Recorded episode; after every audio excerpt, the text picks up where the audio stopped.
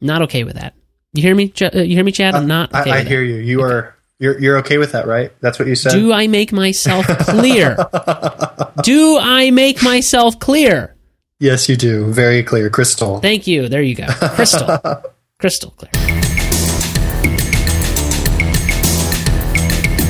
This is episode 60 of the MovieByte podcast, where we discuss, praise, lament, or lampoon movies, TV shows, and more. Today is Wednesday, September 11th, 2013. I'm your host, TJ, and he hasn't killed anyone yet today, as far as I know. It is Chad Hopkins. Hello. Hey, Chad, how's it going? It's going all right. Anybody- I don't think I've killed anybody today either. So Anybody dropped you off on any strange planets lately? uh, Left- not left you for recently. dead? Okay. All right. Well, good, good. It's it's good to hear that your day's been going okay. Although it didn't seem to bother Riddick too much when he got left on that planet. It just kept right on going until that killer Yeah. storm. Apparently, well, we can't all be as awesome as Vin Diesel. I guess if, if you call if you call him awesome, sure, he's fine. he's fine. Uh, hey, you want to talk about some trailers? Sure, let's do it. Let's do it.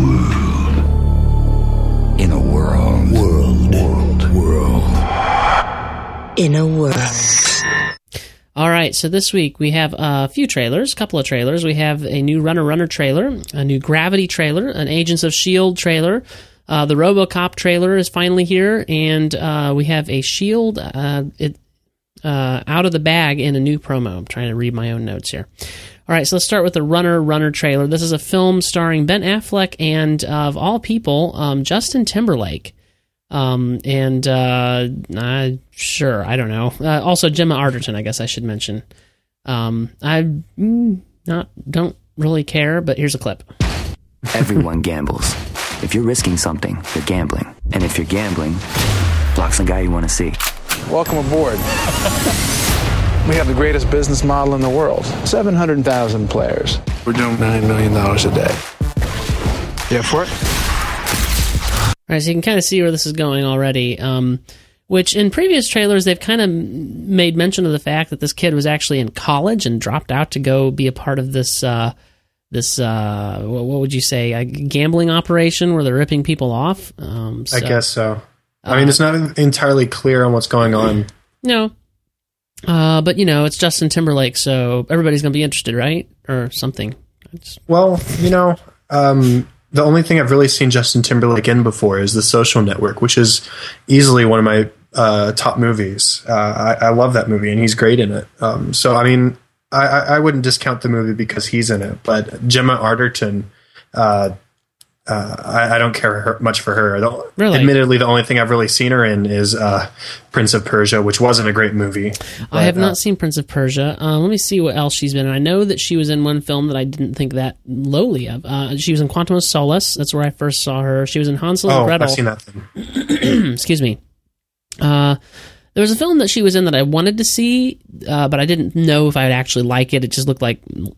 I, in fact, I figured I probably wouldn't. I just kind of wanted to wish that I might like it. It was um, uh, Byzant- uh, Byzantium. Oh yeah, Uh, but I never did see that, and uh, I assume that's probably out on home video by now. But uh, probably. anyway, Runner Runner. What else has JT been in here? Um, he was in Trouble with the Curve. Excuse me. he was uh, he was not terrible in Trouble with the Curve, uh, but neither was he like uh, you, you know didn't didn't didn't uh, what's the word I'm looking for? Didn't didn't knock my socks off. Yeah, either. I mean the movie wasn't that great, but I mean it was okay. But Yeah, Trouble with the Curve was okay. It wasn't. you- You're right. It wasn't terrible. This says he was in, or he's known for Get Smart. And I've Get I'm, Smart. Yeah, I like Get Smart, and I've. He's not in Get Smart. I know. I don't know what this. What IMDb is trying to tell me. Get Smart. Oh, oh, oh. He was. I see. It, so, um, you know how IMDb has that known for section, and it says known for Love Actually, Get Smart, Bad Boys Two, Shark Tales. Well, if you, I finally found it, he's down here. He was the one of the writers for the song Four Minutes with uh, Madonna. Oh, yeah. yeah, That's so- right. Yeah, I, I had forgotten about that. So, uh, and of course, they use that song in Get Smart. Yeah. So, um, Ben Affleck, Gemma Arterton, Justin Timberlake, and Runner Runner. Um, it's not a film that I'm greatly looking forward to or anything like that. It is rated R. Um, I don't know. We're coming out on October 4th. What do you think? You going to see it? If we talk about it on the podcast, Other than that, I'm not very interested. Yeah, well, I don't know. I can't even remember. Let me pull up Trello here. Are we going to be reviewing that? I don't remember it popping up. Uh, runner, runner. I don't see it. Let me do a search. I think that's the same week Gravity comes out. So Gravity definitely takes precedence. Yeah, definitely. Um, and speaking of Gravity, uh, let's go ahead and talk about the new Gravity trailer since we're already talking about it. It's a nice little segue. Yeah. Here we go. Uh, oh, so this this trailer starts out with black and white text. At 327 miles above the Earth, there is nothing to carry sound, no air pressure, no oxygen. Life in space is impossible. Explorer's been hit. Explorer, do you read? Explorer, over. Explorer. Astronaut is off structure. Dr. Stone is off structure. Dr. Stone detached. Must detach. Don't detach. So obviously, that's going to be a little bit intense. Yeah. Um, I saw uh, apparently David Chen got an early screening of the film. Uh, he is the uh, host, one of the co-hosts of the Slash Filmcast, and you know he's he's a bigwig like that. He gets to listen to all, you know see all those things. And anyway, uh, he he said that it was an an awesome film. I can't remember his exact wording, but he used some modifier that that was more than just it was a good film. um, and uh, so he he he said something like he'd been waiting for this film all his life and didn't know it. Yeah. so Wow. that's a lot to live up to for me. Um, but uh, no, I mean, see, the thing is, like, I don't know, like, exactly where you can go with this sort of film, but apparently you can go somewhere with it. So Yeah. um, they're they're taking it wherever it's going to go, and David Chen was happy with it. Yeah, the guys over at Collider.com, uh, another movie site, uh, all saw it this week at the TIFF TIFF uh, convention or whatever it is, and Yeah. they all said Film festival. similar things. Yeah, Yeah, So, so- I, I, I'm excited. I haven't even watched the trailer because I'm trying to sort of start avoiding those so I can have as open an experience in the theater as I can. You know, Well, I'm I'm very it- excited. Yeah, I'm expecting it to be pretty intense. Um, interesting. Uh, George Clooney, I believe, is going to be in this movie. Although we haven't, Uh-huh. he, he was in one of the early trailers, and I have not seen him in a trailer since. So, like. I almost wonder if it's a bit role, but they're just billing him because you know um, it helps get people into the theater. Um, so let me let me do a search here. Gravity. If I could spell, it would be helpful. Uh, let's see here. Yeah, George Clooney. Uh, obviously, Sandra Bullock though is the um, is going to be the primary in this film, and she was the voice you heard panicking when her thing broke and she was flying out into space. Very intense. So, um, yeah, I don't know. It's definitely hearing uh, David Chen, uh, seeing David Tw- Chen tweet about it, and hearing some other you know high profile people talking positively about it has certainly raised my expectations. And that's never like it, it's always a mixed bag. If I raise my expectations, even if I don't want to, like I try to keep my expectations down. But the mixed bag is well, if your expectations get too high, then you'll enjoy the film less than if you were not actually looking forward to the film, right? Right. So that's that's kind of the thing that I'm trying to fight, and it's like, and especially you know, running MovieByte. I mean, you're talking about not trying to see the trailers. I mean, but yet you you you're on a film podcast and you write movie reviews, so it's it's- it's hard not to not to spoil it in that way sometimes. I, Yeah. you know. So um, anyway, uh, Gravity. That's that's uh, coming up. Um, when did I say that was coming up? On the October the fourth is when we'll see Gravity, and uh, yeah, I mean, I'm I'm looking forward to it. I'm looking to see if there's anybody since there's been early reviews. Uh, the tomato meter here is at 96% um, for uh, the critics. Um, it has had 24 reviews so far. And so only one of them good. was rotten and 23 were fresh. And I'm trying to see if there's any names I recognize in this film critic list. Um, uh, Sam Woolf, we got this covered. I've recognized the site. I don't recognize the guy. Um, oh, William Goss at film.com is positive. Um, JoBlo, uh, Chris Bumbray it was, uh, gave it a positive review. Uh, Hitfix, uh, Drew McWeeny gave it a positive review. So, I mean, you know, I'm not trying to raise your expectations because I know what that means, and yet at the same time, it does raise your expectations. So, Yeah. um, all right, well let's let's move on to another thing that I'm really excited about and just can't help it, and that's the Agents of Shield trailer. Here we go. We can't explain everything we see. The world is full of wonders. Tuesdays this fall. We're the line between world and a much weirder world. I'm not going back in the field. This isn't a combat op. You alright? We'll deal with that later, at length. So that's part of the trailer for Agents of S.H.I.E.L.D., one of the most recent trailers. Uh, and they're starting to produce trailers at a rate that I cannot keep up with them and keep posting them on MovieByte. uh, but I do try to post the ones that look really good. And this one, you know, was really good. It had the epic music, much more in line with what I would want from the cinematic Marvel universe in a TV show rather than that pop music they were going with a couple of trailers ago. Um, Yeah. So, and, and toward the end of this trailer, Agent Coulson says uh, to somebody that, you know, somebody says to him, Well, you had a 100 men at your disposal. And he says, Now I have a hand put, hand-picked team. And yes, they're that good. You know, so. Yeah, I'm very excited. I don't know if we've said that enough on the podcast. No, you can never I- say that I'm- enough about a Joss Whedon TV show. But I- I'm really looking forward to it. Yeah, Joss Whedon is the man. So, uh, yeah, definitely looking forward to that. Um, you know, yeah, I, I suppose talking more about Joss Whedon TV shows would be beating you know the dead horse some more because we've talked about it quite a bit. I know you and I have talked about it. I know Joe and I have talked about it. I know I believe I've talked about it with Fizz when he's been on the podcast. So, uh, Yeah. you know, we'll we'll move on. Uh, the RoboCop trailer. I'm I was in the middle. I was you know I knew we were approaching seven o'clock when you and I had said we were going to start, and I was trying to get rewatch all these trailers, and I didn't get to this one yet. So I'm going to watch it a little bit of it too to remind myself about it while you listen to a clip of it. Ooh, this following preview has been approved for appropriate audiences. Here we go.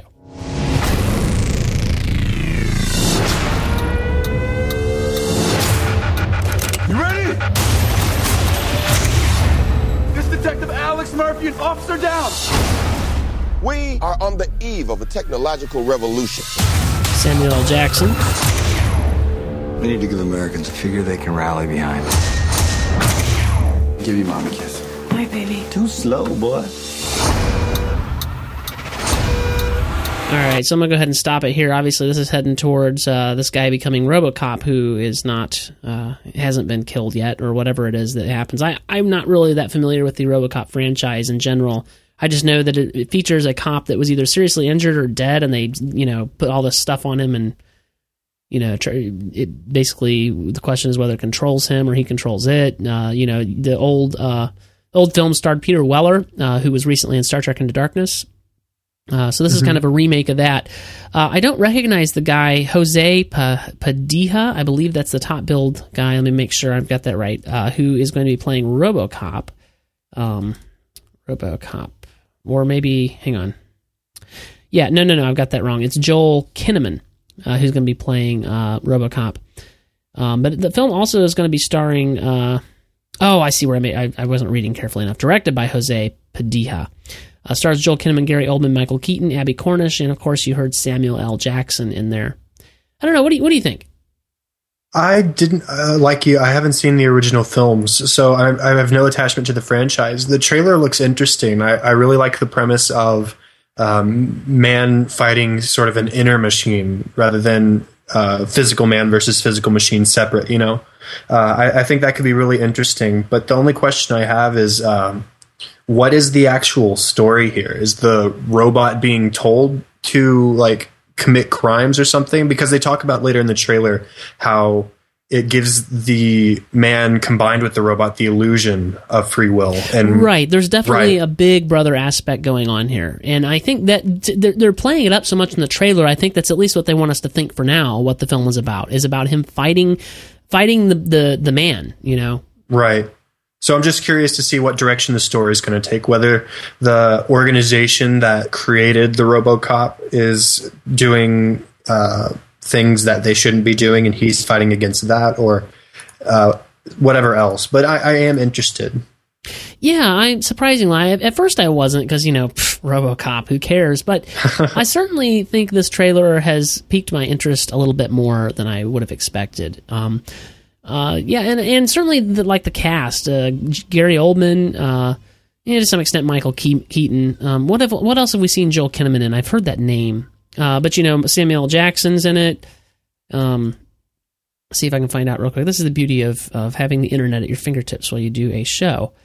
Um, there was a RoboCop, The Killing. Mm, I'm not recognizing any of these. I know I've heard the name before though, so I don't know. I'm not recognizing anything on this list that I'm seeing Uh, on IMDb. I don't recognize the name either. Um, I'm trying to load it, but campus internet's pretty slow, you know. Oh. All right. Well, uh, so that's RoboCop. Uh, definitely going to be interesting to check out. Uh, let me see if I can get a release date for the, for you on that. I never remember to put the release date in my post when I post these trailers. RoboCop, uh, 1987. That is not the one we want. February 7th, 2014. There you go. So look for that in 2014 on the 7th of February, and uh, I'll be keeping tabs on the trailers and posting those on MovieByte. One more trailer. This is actually a promo. Um, this is called. Uh, it's it's a behind the scenes. I called it uh, "Shield is out of the bag" in the new promo for Agents of Shield. This is post Avengers, and now we're in a world where a lot of the things that Shield has been keeping secret from the population, they're a bit out of the bag. After the Battle of New York, people know that there are Asgardians and you know this gigantic green guy and they'd had some ideas about Hulk, but it's just it's a, it's a world where uh, you know an alien invasion has happened and. So that's that's always fun, I think, to hear the cast talk about uh, their roles in the t- show, and and of course, uh, I was I've been a big Agent Coulson fan, and was sad when he you know quote unquote died in the Avengers. So he's Uh-huh. he's back, and he's he's uh, you know we're gonna we're gonna we're gonna be in for some fun. Yeah, there. Just real quick, there are two things from the promo that I really liked. I liked that opening statement about how this is post Avengers and it's sort of out of the bag now. It's something that makes sense, but I hadn't thought about the ramifications of the Avengers before, where where the superheroes and the Hulk and Thor and all of that uh, were sort of quiet. I mean, they weren't public knowledge necessarily at the time. Now they are, and it's a big deal. And it, it just sort of hit me as I watched this, and that seems really cool. And then later, when Joss Whedon pops up uh, in the promo, he talks about how the TV show will hopefully be weaving in and around the movies that are coming up in the Marvel universe, Yeah. the Marvel Cinematic Universe. So uh, that that sort of confirms something that I've been hoping for. Uh, is uh, just a little bit more interaction between the TV show and the films, and I think that'll be a really cool dynamic. Yeah, definitely, and and and you know it it, it is a different dynamic than we're kind of used to. Even you, you know even from Joss Whedon, who uh, you know did Angel and uh, Buffy, and in those shows, uh, the secret uh, was more well kept about who the Slayer was or vampires and stuff. The, the most of the world didn't know anything about them, and so it was kind of you know things were always done in secrecy. You know, uh, not connected in any way to this, but just another uh, a couple of TV shows that I really love: Stargate SG One and Stargate Atlantis uh, the Stargate program was always kept secret from the public. Uh, so that's that's kind of a theme that runs through a lot of TV shows and things. And this is maybe not taking that approach. Is kind of what I'm getting is the world knows about this, so we're, it's all out in the open, and that's how we're going to play this show. I mean, that, I think that's interesting and exciting to do something a little different there. So Definitely. yeah. Well, thus endeth Trailer Byte. Uh, so you can you can of course catch all the links for all those trailers in the show notes. Uh, the show notes for this episode will be at moviebyte.com slash mb podcast slash sixty because this is our sixtieth episode. Uh, so um, that's interesting. My phone just said uh, that I got a. F- you requested a new Facebook password recently. I got strange. a text reset code for Facebook. Yikes! Is somebody trying to hack my account? it's Uh, me. Oh, you're you're, you're trying to hack my account while we're doing this show. Um, so I can log into Facebook just fine. All right, I'll deal with this later, or it could just be spam. I don't know, but I'm getting emails and password reset code in text messages. That's really odd. All right, excuse me. Uh, so have you seen the Bourne films? I have all Good. four of them. Why don't you tell us a little bit about what's going on here with Bourne? Okay, well, with the original trilogy, you had uh, the second two were directed by Paul Greengrass, I believe, and uh, they were great. The original trilogy is a great, great trilogy of films, and then along they come a few years later, and they released the Bourne Legacy, uh, starring Jeremy Renner as not Bourne. um, and uh, is it- not Bourne. I like that. and it it wasn't very good. I think you agree with me on that. Uh, I, I did I did not care for it. Fully and totally. Um, and so there was a rumor floating around that Paul Greengrass from the original trilogy and Matt Damon, who played Jason Bourne in the original trilogy, might be returning to the franchise. Um, and this article that we have here dashes all of our hopes and dreams, and we are not going to be seeing any more from Greengrass, at least. He doesn't really say much about Damon, but I was, I, I'd assume the same goes for him. And Well, I mean, I, I just think I probably think they've probably made him mad, and just on principle, he's not going to come back. yeah, probably. I mean, I'd love to see him come back. Oh, I would too. I, I'm hopeful, but I'm doubtful, and so I think there's we'll so much see. more they could do there, Uh, but but you know, I think that they kind of. You know, and I've I've seen people shoot themselves. The, the Hollywood executives and, and the people up there in the in the high places. I've seen them shoot themselves in the foot like this before. I consider X Men: The Last Stand the same sort of shooting in the foot that happened with the Bourne series, where they went ahead without the blessing of the some of the original people, without some of the original cast, um, and and what do you know? It kind of killed the franchise as far as I'm concerned. And and uh, you know, I compare it to The Last Stand because The Last Stand was a terrible X Men film, and uh, the Bryan Singer directed the first two, and they were awesome films. And then he was not available; he was off shooting Superman Returns, and he's and basically it was well, you'll have to wait or get somebody else, and they chose to get somebody else, and it was a terrible idea, and kind of Yeah. we're, we're just now the X Men franchise is just now maybe being able to recover from that with Bryan Singer back at the helm. So. I, I think they've done the same thing here, although I think it, the damage is far worse with Yeah. Legacy. Um, Legacy, I think, really nailed the coffin shut on the franchise, and you know, I think they've made Greengrass mad, and they've made Bourne, uh, Bourne uh, Matt, Damon. Matt Damon mad, and uh, yeah, I don't, I don't think they're going to want to come back and do more Bourne films. And, and really, where do you go now that you've got Matt Cross in the mix? It's just a mess. yeah, It's just a mess. I don't know. We'll we'll see what happens with this franchise. I'd love to see Damon come back, but I, I don't expect it. Yeah, and I, I expect him to be in the same boat as Greengrass is here, where Greengrass is basically. let- Let's see, what what did he say exactly?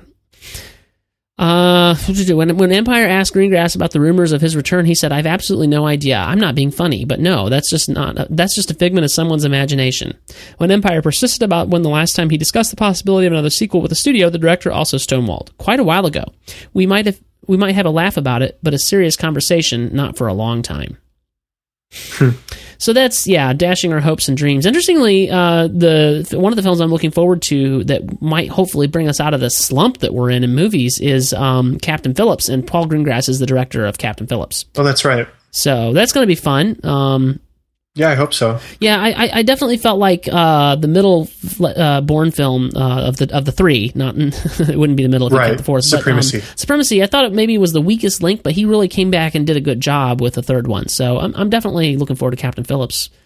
Yeah. And I wish he'd come back to the Bourne franchise. I wish they could figure out a way to bring Matt Damon back and pretend like Bourne Legacy doesn't exist. um, so let's uh, let's see if I can get into a little bit of trouble here, Chad. You ready? Yeah, let's see. Uh, I, Let's it. I, I've got into a little trouble, and now uh, those who maybe listen but don't read instead of those who read but don't listen, maybe I'll get into trouble with my listening audience now too. Um, and I did that by saying that I had never watched the Terminator films, um, and that I also uh, poo-pooed James Cameron. Uh, and uh, so here's here's the deal: Alan Taylor uh, to direct the next Terminator film. Alan Taylor has officially claimed the Iron Throne. The Game of Thrones director, whose big-budget Marvel project Thor: The Dark World go- opens this fall. The footage we saw at D23 was officially quite good. Uh, has been named the director of the next Terminator film from Annapurna Pictures and Paramount. The next entry in the in the time traveling cy- uh, cyborgs fa- franchise is scheduled to be released in the summer of 2015 because we had no other films coming out in 2015. uh, along with every other huge mo- uh, oh he's saying it here in this article with along with every other huge movie ever. uh, so man, my phone is blowing up over here about my Facebook password reset. Wow. It's scary. Uh, all right, so and so here's here's the thing though for me, and this is kind of where I started getting into trouble. So I said, "Yeah, here's the thing," and then I quote. Uh, the new Terminator feature, which doesn't name and have a name or even a subtitle yet, is being written by James Cameron. And I stopped the quote right there and I said, wait, stop right there. I'm out. I don't want anything more to do with this film if James Cameron is involved. He's the guy responsible for the Avatar thing. And that's where I got into trouble because I haven't seen Avatar, and that's that's a fair point. I haven't seen Avatar; it just looks incredibly stupid to me. so Fizz Fizz took issue with me. If you guys were wondering who one of the people was that was getting on my case, uh, but then it came out that I hadn't seen any of the Terminator films because ew, Arnold Schwarzenegger. Um, so, have you seen any Terminator films? I haven't, but it's not for uh, disdain for the franchise. It's just I haven't I'd never gotten around to it. And Okay. Well, I am going to see them. I mean, they are on my list, and I do have a long list of films. I mean, the thing is, is like, how do you balance? Okay, I'm watching all the new movies that come out versus I want to catch up on some of the old classics that I missed out on. I mean, I remember Terminator was one of those films that my dad liked, but we kids were not allowed to watch it. Um, Right. And so it just never came back up to the forefront, you know, because by the time I got old enough to watch whatever movies I wanted, um, or it probably could have even watched it while I was still at home and a teenager, but you know, it just never came up. It, it's like you know, there's other movies that are you know more interesting or coming out or whatever. So, um, yeah, you know, so yeah. I, I don't know whether I should be excited about this or not. I guess I'll get back to you after I've seen the rest of the Terminator franchise, which who knows when that'll be. Right. I mean, uh, as far as James Cameron goes, we we've sort of talked about him and his poor writing in the past on the on the show, but Right, um, yeah. But really, I mean, looking at his at his track record, he is successful. Uh, Terminator and Terminator Two, uh, while neither of the neither of us have seen them, they are considered classics in the genre, as well as Aliens, and then Titanic. Um, the dialogue isn't necessarily great, but the story behind it, I think, is pretty good. I, I really enjoy Titanic. I'll admit that. Um, I mean, I, I don't think he's just because James Cameron's the one writing that we should sort of snub our noses at it, des- despite Avatar. Okay, all right. Well, he did he did write Avatar. I'm looking here. Uh, Terminator Three: Rise of the Machines. Uh, he was. Uh, yeah, I'm trying to decipher IMDb here a little bit. Uh, it says characters in parentheses. I don't know what that means. Uh, Titanic, written by James Cameron. Um, Terminator 2, Judgment Day, written by James Cameron. And of course, he was the um, director of Aliens, not Alien. Aliens, I believe, is the second one. I'm, and that, if that's correct, I've seen it. I saw the first two Alien films. I hated them both. Um, yes, yes, I know, I know. Um, and uh, but but I may have liked the second one a little bit better. So maybe I shouldn't give him such a hard rap. But you know, there you go. So he he directed um or he wrote. Uh, did he direct too? I can't remember. I know he Which? wrote Aliens. I think he directed Yes, it. there we go. He directed Aliens as well. All right, so you know, I'm gonna go back and I'm gonna give the Terminator franchise a try whenever I get time, but it's not something that's really high on my priority list either. I'm much more looking forward to some of the new movies coming out in the film, uh, in, the, in the film, in the theater. You know, if I could talk, that's what I really meant to say. Uh, so uh, I'm going to take this one too, Chad, which is the uh, uh, Roland Emmerich thing. Um, and my headline for this was Roland Emmerich to Stargate fans drop dead. and let me let me explain this a little bit. Uh, and I, I did say, okay, my headline may have been a bit harsh, but that's the way I read it. uh, so this is according to Darren over at GateWorld.net. Roland Emmerich, who directed and co-wrote the original 1994 film, is optimistic that the pitch for a rebooted Stargate movie trilogy will go forward. But a new interview with Digital, but in a new interview with Digital Spy, he did not say that the studio has officially given the project a green light, which that there was a rumor going around that it had. Uh, he says, We do know that Emmerich and co writer Dean Devlin haven't given up hopes on a big budget movie trilogy, which was their original plan for the MGM before MGM acquired the rights to the Stargate to Stargate and turned it into a television franchise in 1997. um, the proposed trilogy would have nothing to do, would not have anything to do with SG1 and the television continuity. And that's the part where I'm just like, yeah, come on, seriously? And I know, like, he's never, famously, he was not happy that his movie had been turned into a television franchise. And frankly, the television franchise is far better, far better than the movie ever thought about being. So um, the movie, frankly, is really only necessary to establish the beginning of the continuity to me. Uh, and then then the TV series is far better choice. But that's I think that's why I'm upset about this. I know you have you seen the original Stargate movie? I haven't. Hmm. Have you seen any of the Stargate TV shows? No. I, I think I've asked you this before, haven't I? Probably. Yeah. That's uh, it's too bad for you. you, you, you. I mean, it's your life. You can do whatever you want, man. But you're really missing out. I mean, it's just you're missing out. It's uh, Stargate SG One. Yes, it could be a little cheesy at times. It was, you know, a product of its era. It started in 1997, and TV was really only starting to get, in my opinion, um, TV was much more of a mixed bag the further back you go. Like Uh-huh. um, because it was it was viewed as such a separate medium from uh, from cinematic storytelling, and the more cinematic storytelling you can bring to television, the better it is. And in fact, nowadays, there's some television that exceeds the possibilities of what can be done at the theater. Now, don't get me wrong, I love cinema. Right. But you can you can tell really great story arcs over the course of seasons, and and and Stargate SG One really started to do that, especially in its later seasons. Uh, Stargate Atlantis had a whole kind of an arc over the entire show. Um, anyway, I'm, I'm waxing eloquent about one of my favorite TV shows here. Uh, the point is that uh, Dean Devlin and Roland Emmerich want to come and start it fresh again with Stargate and pretend like the TV shows never happened, and I'm not okay with that. Not okay with that. You hear me? Ch- uh, You hear me, Chad? I'm not. Okay I, I hear you. You are you're you're okay with that, right? That's what you said. Do I make myself clear? do I make myself clear? yes, you do. Very clear, crystal. Thank you. There you go. Crystal. Crystal clear. I take it you've seen a few good men. Uh, yeah. All right. Uh, this was one you might be interested in, Chad. Why don't you tell us a little bit about it? Okay, so I think it was last week we mentioned we, we talked about the possibility of Benedict Cumberbatch being cast in the latest Star Wars uh, uh, film, Star Wars Seven, uh, which is another one of the big releases of 2015. And um, apparently, he has spoken out and said, "No, I." He he didn't exactly say no. He's been very He said, careful.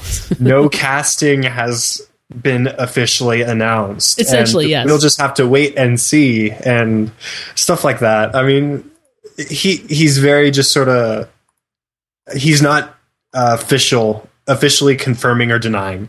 Uh, I, I guess is the best way to say it. And so, I mean, whatever. It, it's not off the table, and I'd still love to see him in it. So if it happens, awesome. If not, we'll see what happens. But Yeah, and, and, and here's kind of my kind of opinion right now. Um, I, I I think that he's been careful to say just to word his to, to to word his words to say his words in such a way that it doesn't rule out the possibility, which tells me that, there, that, that indeed there is no deal locked, but that I think that there have been conversations for sure. And um, I, I would like to think that maybe he could become a Sith Lord. A lot of a lot of people are throwing around uh, Admiral Thrawn from the extended Star Wars universe book things, and I don't. ju- I- You know, my only question with that is, is how closely are they going to follow the expanded universe stuff? Like, I, I, I don't even expect them to really. Uh, Maybe, maybe, um, but at the same time, we we kind of think that they're casting for um, Han and Leia's kids, which are in the books, and that they would have the same names. I believe has even been rumored. So I don't know. Maybe there could be some continuity with the books, or maybe we could come and tell stories like 30 years after the books in the expanded universe. I mean, who knows what they're going to do? But and, and whether you know whether uh, Cumberbatch would look good with blue skin and red eyes, I don't know. so, Yeah. uh, but I would like to see him as a, a bad guy of some sort in this film.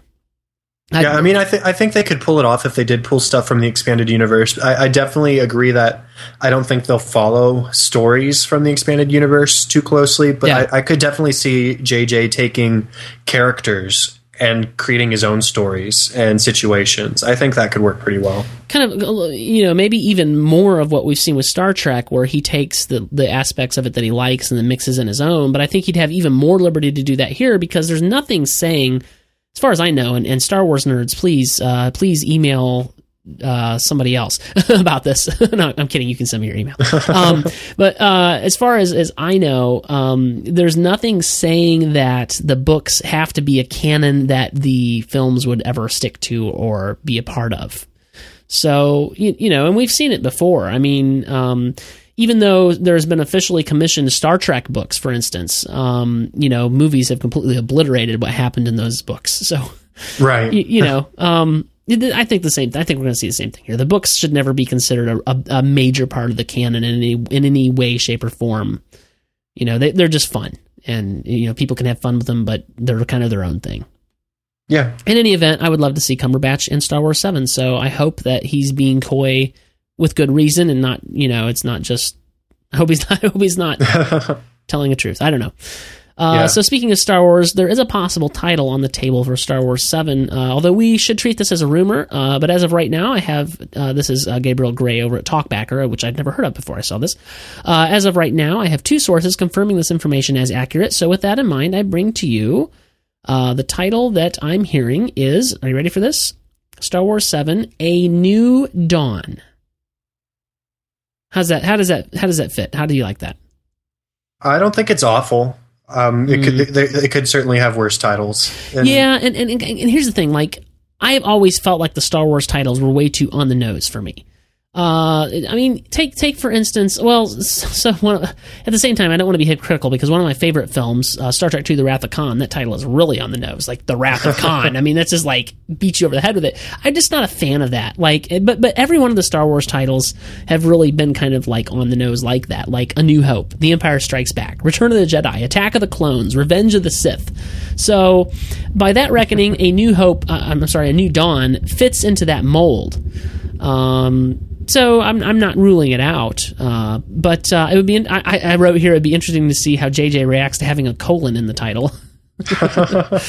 oh, by the way, I loved in your article how you completely avoided mention of uh, a certain first film in a certain uh, not so great trilogy. Oh, are are are you uh, you, noticed that? Did you? I, that was that was did. completely on purpose. yes, very on purpose, and I didn't mention it here either when I read off the list. I assumed as much. There was no pod racing involved. All gun all gun guns were killed with prejudice. Uh, so, uh, A New Dawn is the possible title, the rumored title for uh, the new Star Wars film. You know, and we all know JJ's pretty secretive, and there's nothing saying that he might not have seeded this as a possible title just to throw people off the scent of whatever the real title is. So, Yeah. all right, uh, this one is going to be of interest to you, perhaps, because I know you're a big fan of the Back to the Future uh, franchise. And. Lea Thompson had a pretty big role in the Back to the Future franchise in all three films. Well, mostly in the first two films, and a little bit of a, of a role in the third film. Um, but she has been cast in the upcoming film, uh, the upcoming reboot, uh, Left Behind, uh, joining Nicolas Cage, Quinton Aaron, uh, Jordin Sparks, Cassi Thomson, Chad Michael Murray, and Nikki Whelan. Uh, and this is a this is a story for those of you who don't know. The Left Behind is a story of a group of survivors during the first few hours after the rapture. Did you ever see the first one? I didn't, and I've never read Good. the books either. Same here.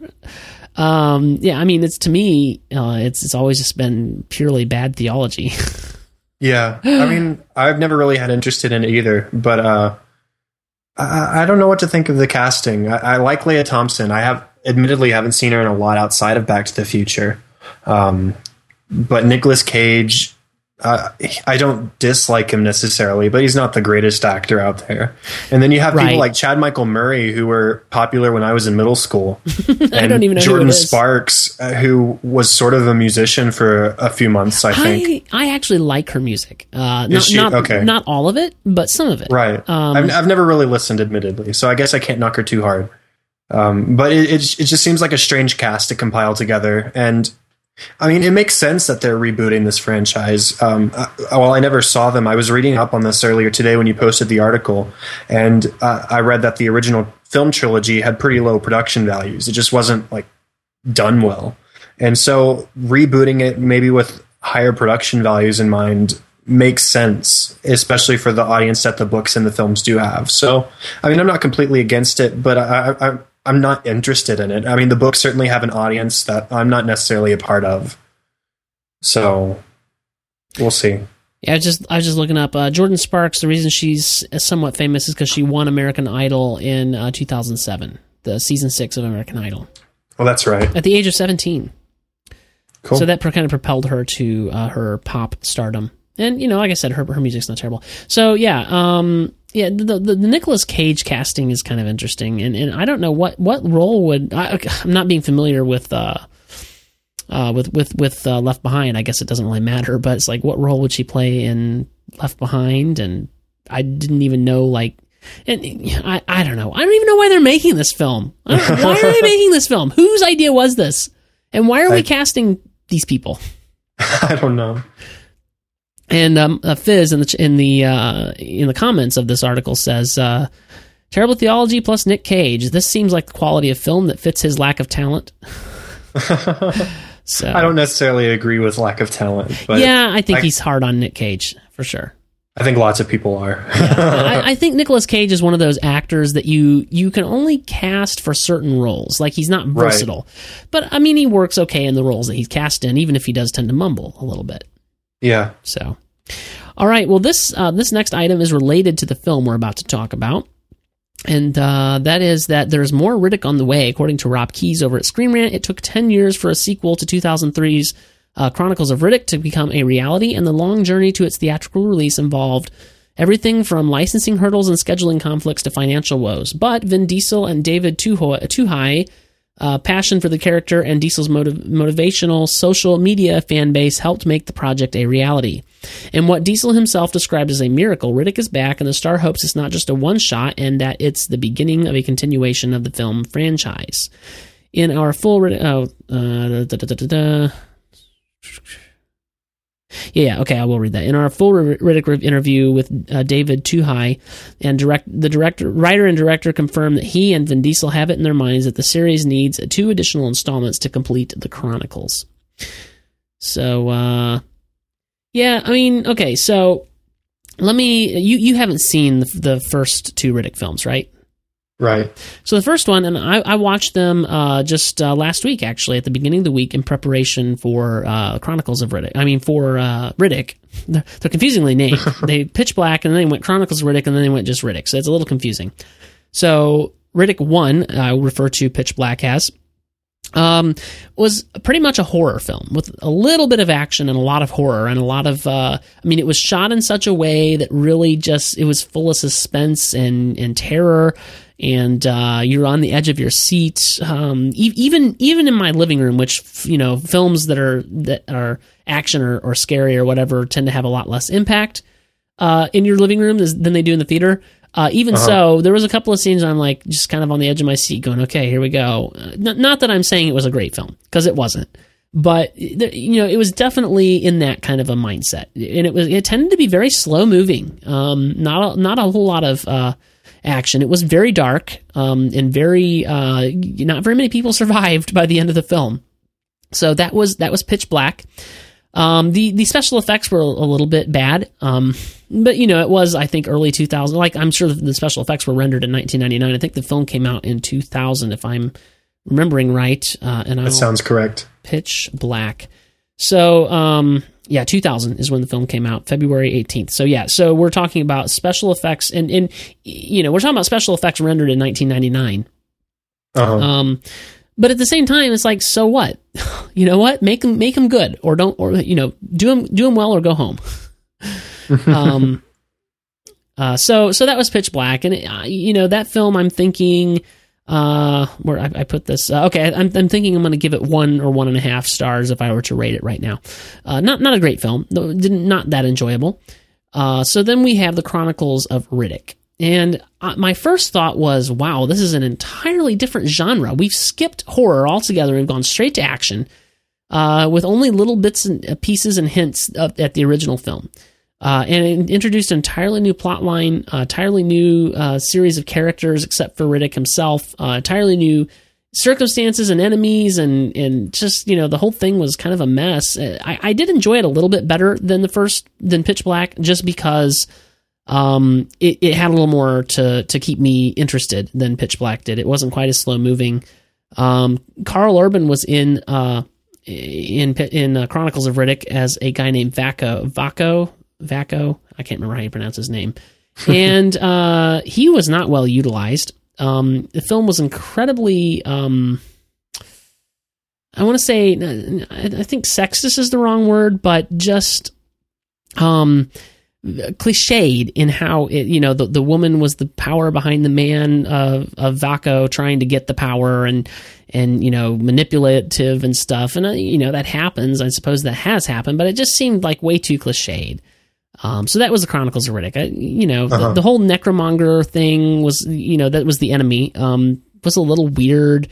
And they were from the underworld and under earth or something like that. And uh, I don't know. It was just a complete change from what Pitch Black was. So I did uh-huh. I disliked it in that it completely changed what the franchise was, um, and and didn't seem to be connected at all to the previous Riddick film. So so that's that's kind of a look at the franchise before we get to the movie here, Riddick. Uh, so Riddick had, it came out on September the 6th. It had a budget of 38 million. It opened to 19 million, and right now in the uh, worldwide totals, it is at 27.8 million. And Rotten Tomatoes says it may not win the franchise many new converts, but this back to basics outing brings Riddick fans more of the blooding, uh, brooding sci-fi action that they've come to expect. Uh, it was directed by David Twohy and written by David Twohy. It stars Vin Diesel as Riddick, Jordi Mola as Santana, uh, Matt Nable as Boss Johns, Katee Sackhoff as Dahl, uh, and Dave Bos- Bautista. I don't know how you say that as Diaz, and music by Graeme Revell. And uh, just real quick here before we start talking about it, uh, the story is that betrayed by his own kind and left for dead on a desolate planet, Riddick, planet, Riddick fights for survival against alien predators and becomes more powerful and dangerous than ever before. Soon, bounty hunters from throughout the galaxy descend on Riddick, only find themselves pawns in his greater scheme for revenge. Uh, that's a little weird. With his enemy enemies right where he wants them, Riddick unleashes a vicious attack of vengeance before returning to his home planet of Furia to save it from destruction. That's okay. I, I quickly copied and pasted that in the, into the show outline, thinking, oh, I found a good enough storyline, but that's not exactly right. no, I don't remember there being revenge as no, one of his motives Riddick at all. didn't really care about revenge. No. He just wanted to survive. Um, he wanted to go home. So so here's here's what I find really odd, Chad, is and, and, and this is a perspective you probably don't have, not having watched the first two films. Um, Right. Yet again, Uh, and, and, and I will say this this film is more of a split between what the first and second films were. Like it has elements of both, but yet again, we have gotten away from what the storyline was. Like the, we were kind of left almost hanging at the end of the last film, going, okay, here's here's kind of this thing that happened, and now all of a sudden he's made the leader of the Necromongers because you you keep what you kill, and he killed the king of the Necromongers, and then all of a sudden this film starts with him being dumped on a planet, and and we have like the only look we get at the Necromongers is in flashbacks. And it just, it's all very strange. Like, okay, we're just going to pretend like the last film didn't happen, except that it did happen, and we're going to have flashbacks about it. Like, what? What? I don't understand. Like, what? What happened? I don't know. Yeah. It was very I don't know. strange. It was a little bit confusing. Um, my fault for not having watched the first two films, I but I, I didn't feel like. I know. I don't feel like I missed a lot though. No, and I would say that it mattered less than I thought it would, just given that they didn't follow up on the storyline they left hanging. Right. That makes sense. So it was all very strange. Um, and uh, yeah, I, I mean, you know, but at the same time, I enjoyed the film on its own. You know, even though it was disconnected from the rest of the franchise, I enjoyed the story, I enjoyed the plot. And Riddick, you know, he's you know he's supposed to be be a little bit of an anti-hero, but at the same time. He tends to be a little bit more heroic, maybe in his heart, than he thinks he is, or than he wants to be. I think um, you know, and, and he, he he doesn't kill people for no good reason, uh, you know, essentially. Right. So, what, what, what- let us in a little bit of your into your head a little bit there, Chad, on this film. Okay. Um, if you haven't read my review, uh, I, I butchered the film pretty.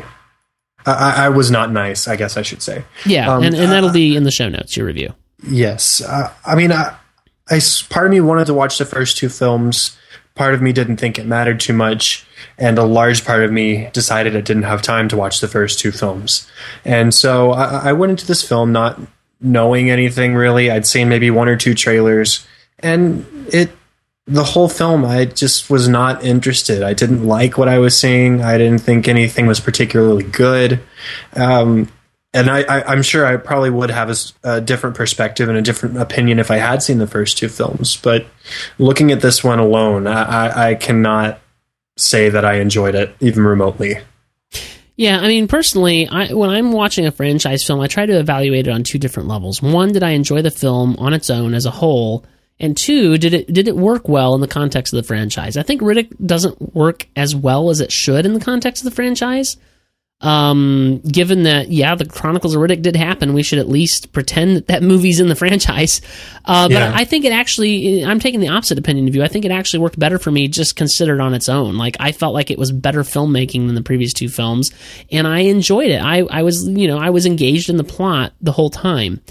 Um, I, I you know, it's in some ways, and I, I have here in my notes that I liked the opening of the film, and I liked, uh, I liked the whole first act really, but it did have some pacing issues. Um, just Yeah. a, a little bit. Like time passed, and the like. I think what they were trying to do was use the dog that he adopted or that that, that adopted him, however you want to put it, uh, as oh he's he's a little bigger and taller now. Obviously, some time has passed, but it it, it didn't that part and it, it, didn't last long this is why i didn't it didn't detract from the film much but that part of how the time progressed was just a little bit off so i can, can't quite put my finger on it but it was just like oh that, that's that's weird that i you know Yeah. Well, I mean, there was one instance when, when he lays down in the hole to protect himself from everything that's trying to kill him. And then the next time you see him, obviously a whole lot of time has passed because his scar, his, his cuts and wounds are healed up.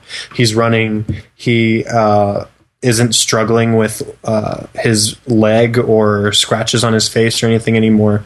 And so, uh, what I kudos to the filmmakers for trying to ease new watchers into the franchise. I thought that they were really trying at the start of the film to say, okay, if you haven't watched our first two movies, this is who Riddick is and this is the kind of guy he is.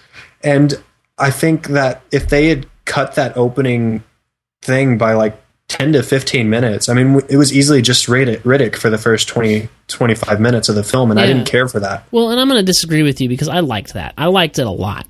Um, and I'm not I'm not coming at it as a Riddick fan or, or as a not a Riddick fan. I'm just coming at it as going, oh, I, I really like this. Um, they let us kind of get into Riddick's head.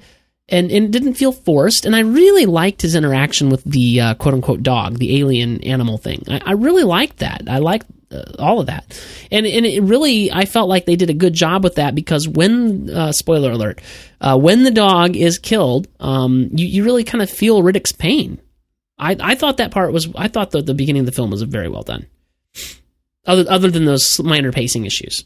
Yeah. I mean, I I don't really agree. I, I throughout the whole film, I mean, I, I I don't really have a lot to talk about that I liked. So if you want to interrupt with everything you liked first, that's fine. no, I don't Um, care. I mean, but, I'll just um, let it flow as it flows. okay. Um, I, I- mean, I will. Oh, oh, go ahead. I'm oh, go ahead. The entire film, I don't think I felt anything for any of the characters, including the dog. I liked the interactions with the dog in the uh, opening sequence when it's just uh, Riddick and dog. But everything else, I I didn't care what happened to the characters. I didn't care when anybody got killed. I didn't care when the dog died. It just, I didn't feel like I was made to care for these characters, uh, care what happened to them, care what was happening in this planet, and I, I just wasn't very invested in it. And whether it's my fault for uh, walking into the theater with that mindset, I tried not to, um, or not. I, I don't know. It's it's always your fault. Always, Always. I'm the Um, scapegoat. I, I mean, uh, you know, I don't know. I mean, I will say that the film was pretty upfront with its uh, premise. Uh, I mean, the, like almost the first thing that Riddick says is, "This ain't nothing new." You know, because some, Right. some people have really kind of panned this film for being like a, a rehash of the previous two films, like just taking different elements from the previous two films and mixing them up and mixing them together and mashing them up. But I think that was very upfront with that, and I I, I thought that was oh that was fine. Easily though, eas easily in my opinion, the best part of the film is the first act. Like it, it's you know not not that the third act was a bad or the second act of the film was bad, but I think that easily I liked the first part of the film the best. So it, it- it's it's odd because you you're saying you you really wanted it to move along and get to the rest of the story.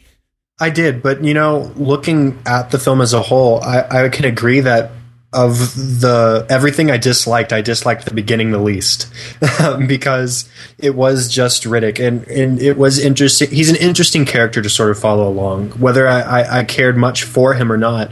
Um, it's interesting. Like you said, getting into his head and thinking how he thinks just a little bit, Yeah. and seeing how he tackles the challenges that are faced before him. And really, it was the characters introduced later in the film that I really did not like. Yeah, okay, like like but you weren't supposed to like many of the characters.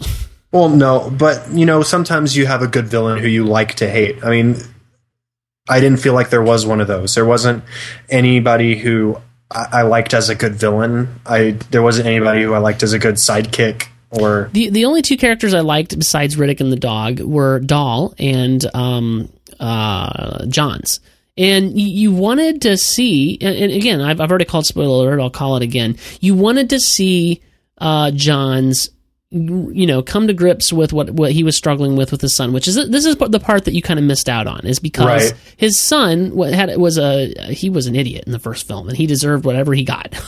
Uh, and so but this guy doesn't know anything about what happened and he's trying to find out what happened. All he knows is that riddick was involved and that his son is dead and so he's trying to figure all this out Uh, but in the end he he comes around and, and despite the fact that he's having a struggling with himself and really hates riddick he comes around and things are fine you know he he he, he helps save riddick um and then the other person, I mean, Katee Sackhoff is always fun uh, on screen. I, I don't know if you've ever watched any Battlestar Galactica. No. Uh, she was uh, in the reboot of Battlestar Galactica. She was Lieutenant uh, Starbuck, and uh, I I thought she was. I always thought she was fantastic in that role. And uh, despite the fact that I really hate Battlestar Galactica because of the last fifteen minutes of the series. um, I really liked the rest of Battlestar Galactica, and so it was fun to see Katee Sackhoff back on the screen, even if she was playing kind of the same character. Like this was literally Lieutenant Starbuck transposed into uh, the Riddick universe. but but it, I don't know. Maybe maybe I'd like her more in that context, but I didn't like her much here. Okay. Well, I think at first you weren't necessarily supposed to like her. I mean, she was kind of a rough and tumble, but I, I- you know, there's something fun uh, about the whole thing where you know you think that she's you know about to be. Uh, in trouble with this, you know, this guy who can overpower her, and then in the next scene, you know, you find out she whooped him, you know, because he was being an idiot. And Uh-huh. I don't know, I, I always think that's kind of fun. So I thought she was fine. I, I in fact, I thought she was fantastic. I thought she kind of stole the show every time she was uh, on the screen. I, I thought every time she was on screen, I thought she was trying really hard to steal the show. Hmm. Maybe maybe that's just your familiarity with her and the characters she's played before, and my lack of familiarity with her.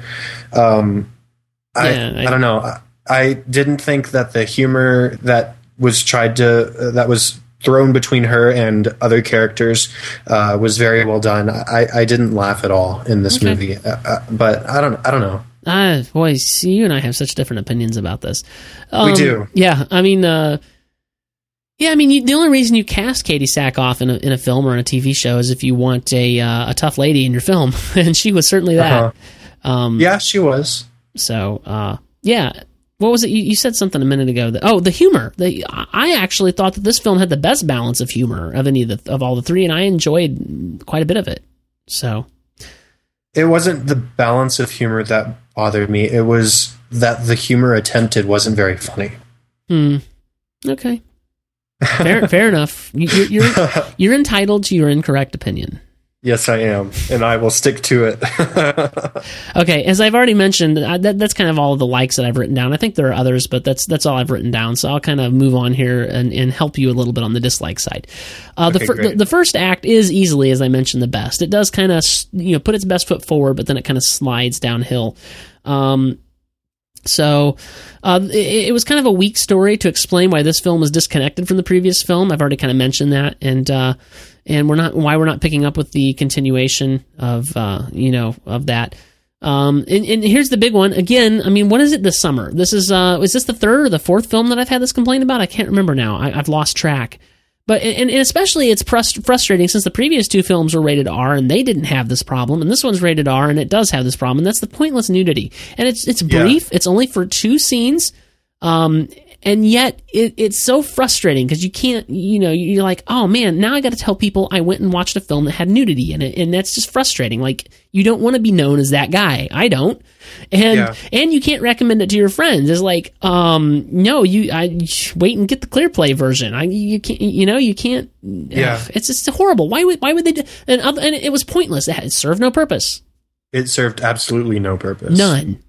So very frustrating. I, well, okay, the first scene of nudity served no purpose. The second one, you you could find you could sort of justify. Well, okay, it was because Riddick pointed out a similarity of something. You know what I'm talking about.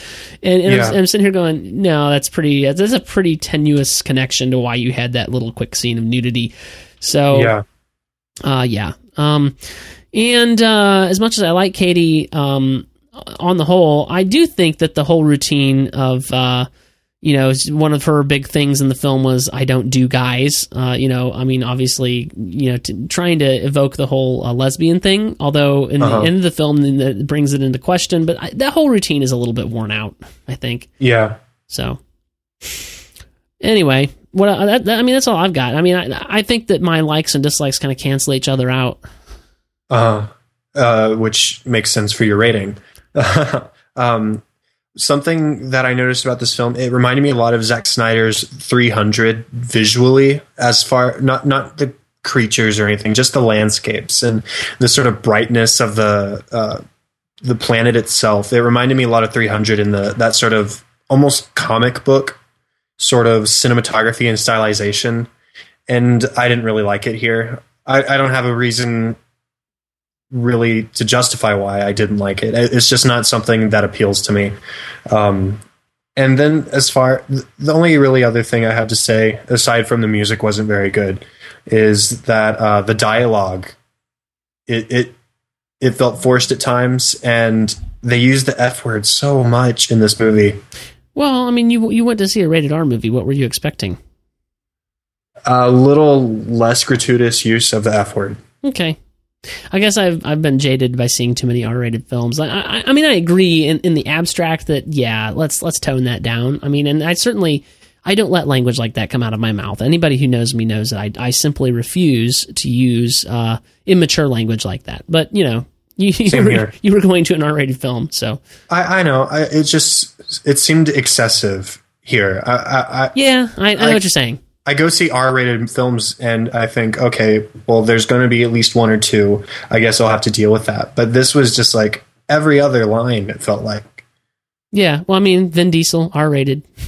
yeah, Kind of know what to expect. I should have prepared myself a little bit better for that. Yeah. Yep.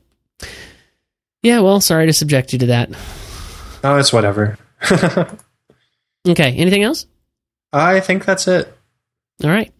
Uh, well, uh, all right. So as always, uh, nudity of any sort in a film, uh, w- except with with there there are exceptions, believe it or not. Um, uh, uh, let me try to illustrate. The exception uh, that I would ha- take would be um, Schindler's List. Have you seen Schindler's List? It's on my list. What is wrong with you? Everybody I needs. I don't ever want to see it again, but everybody needs to see it once.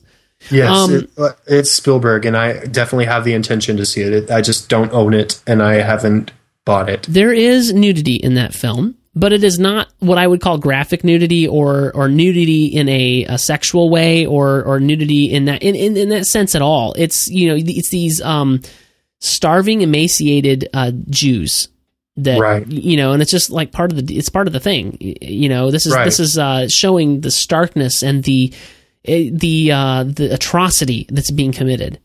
Uh, so that that would be my exception. So so so I, I I say that to say that this is my rule then, and there are exceptions to the rule. I'm not stupid, uh, but my rule is if there is nudity in a film of any kind for any reason, with that exception, uh, it takes at least one star off my rating. So I would have I would have given this film three and a half stars because I rather enjoyed the film uh, for what it was, but I have to give it two and a half out of five stars, and I cannot recommend that you see the film. Okay. Um, I gave it one out of five stars. As I've already mentioned, it might be a different story if I had seen the first two films and had a sort of uh, something else to compare it against. But uh, as I think I made it pretty clear, I didn't enjoy this film, and I don't recommend it to anybody. There you go. You enjoyed it far less than I did, for sure. IMDb, it's doing a 7.1 out of 10 by the users. Uh, Rotten Tomatoes, it's got a 57% on uh, critics. I failed to write down what it's doing with audiences. Let me let me pull that up real quick. But the critics have uh, given it a 57% approval rating. Sorry, I'm pulling up Rotten Tomatoes. It's always so slow. Here we go. Uh, 66% from the audience is what we're seeing from Riddick on Rotten Tomatoes. So, uh, you know, and and I, you know, the uh, total gross at 27.8 million on a 38 million dollar budget. Eh, hopefully they'll break that next week. I mean, I think I'm sure that's what they're hoping, and maybe to get ahead of that a little bit. But uh, yeah, neither of us can recommend the film. Uh, you certainly, for my part, I enjoyed it well enough that I hope to watch it again with the nudity excised. Yeah. Um, and uh, I guess that's it. Unless Yep. you have anything else. Nope. I'm. I've said enough. I think. Okay. Next week, we're going to be talking about a film, finally, that you have recommended and want to talk about. Uh, and that's Yeah. way, way back. I expect you to be lively and to carry the conversation next week, young man. I will do my best. I've seen it three times, so You going to see it again before we do the show? I very possibly might because I would love to. Okay. Well, I unless I'm mistaken, I, I did look it up and it is still playing as long as it's playing Saturday. I plan to see it on Saturday. Then that's Okay. what we'll talk about next week. Um, which Yes. I, I was surprised because it's been in the theaters for quite a while. Um, Yeah, well, I think this is.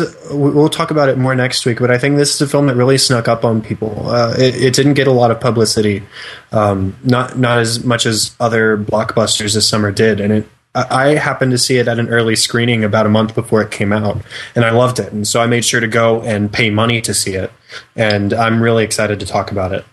Okay. Well, uh, just uh, we, we've st- I've started doing something new. I think it's working well. Those of us who ever participate in the MovieByte Pad- podcast on a regular basis are now on a Trello board where we can kind of discuss and talk about the films and line them up in the schedule. Uh, so next week is the way way back. Uh, tentatively, this is all tentative. We can change this at any time. We're not committing to it necessarily. But uh, then the following week on September the 25th, we'll do Prisoners. Um, and then we'll do the family. Hopefully, I think on October the second, unless something better comes up. I'm not necessarily looking forward to that film, but we're in a bit of a dearth right now. Uh, And then uh, Gravity on the fourth, and hopefully that's going to be me and you and Joe. Uh, Joe has wanted to do that, and as long as uh, as long as he's available, that's what's going to happen. Sounds great. That's what's on the schedule for the upcoming. Uh, just so, to whet you all's appetite. So um, let's let's go ahead and uh, tell people, Chad, where they might like to keep up with you on your. Uh, you know, you, I don't know why. After expressing your opinions the way you have, I'm kidding. I'm kidding. Uh, where would people want to keep up with you at? Um, I write my movie reviews um, at moviebyte.com and also at my personal site, chadlikesmovies.com. Uh, you can find me on Facebook at facebook.com slash chad.hopkins and on Twitter at twitter.com slash chadadada, C-H-A-D-A-D-A-D-A. I think that's right. yeah, it, it's, on the site. Go find it. Yeah. um, all right, you can keep up with me uh, at uh, twitter.com slash TJ Draper Pro. You can uh, follow me. Uh, my handle is TJ Draper Pro. Uh, obviously, I write on MovieByte every week. I do this podcast every week. I do another podcast called The Wrap every week, where at the end of the week, I will take all the stories that I thought were the most interesting on MovieByte and conglomerate them and, and, and distill them down into their essence, bottle them up for you, package them up, and tie a bow on it and hand it right over to you through your podcast feed uh, in, in if you subscribe to the wrap. And so I'd highly recommend that you do that. If That's you awfully nice of you. Yes, yeah, I, I thought it was. So if you enjoyed this show, I would I, I would ask you to please take some time uh, to go rate this uh, show and review it in the iTunes uh, podcast directory. All you have to do is go to iTunes and search for MovieByte, and we'll come right up. We're the first thing you see. So go over there and uh, give this podcast a rating. You can find our other podcasts there too. Uh, you might enjoy those. Uh, Michael and Eric just released a new episode of Movieology, so uh, you might want to check that out as well. Moviebyte.com slash movieology. Uh, and uh, yeah, that's it. I'm actually going to hopefully tonight, hopefully, record the first episode of a new podcast that I'm doing called the Infrequent Tech Cast to kind of scratch an itch that I've I've had for a while, which is to uh, to talk about and podcast about technology and Apple te- uh, products and things. Um, But I uh, I don't have the time to do it regularly, so hence the name Infrequent Techcast. Uh, and you will find that at infrequenttech.com. I just have a placeholder out there now, but hopefully we're going to record an episode tonight and I'm going to post it out there by tomorrow, I hope. So, uh, and so by the time you're hearing this, hopefully that'll be live. So check that out too, infrequenttech.com. Well, that's it, Chad. Thanks for uh, thanks for seeing a movie you didn't really want to see and reviewing it with me. Oh, no problem. All right, I just like going to the movies, guys. yeah, no, I do too. That's why we're Yeah. doing. That's why we're here. Yeah. All right, well, have a good one. Y'all too. All right, peace. Bye.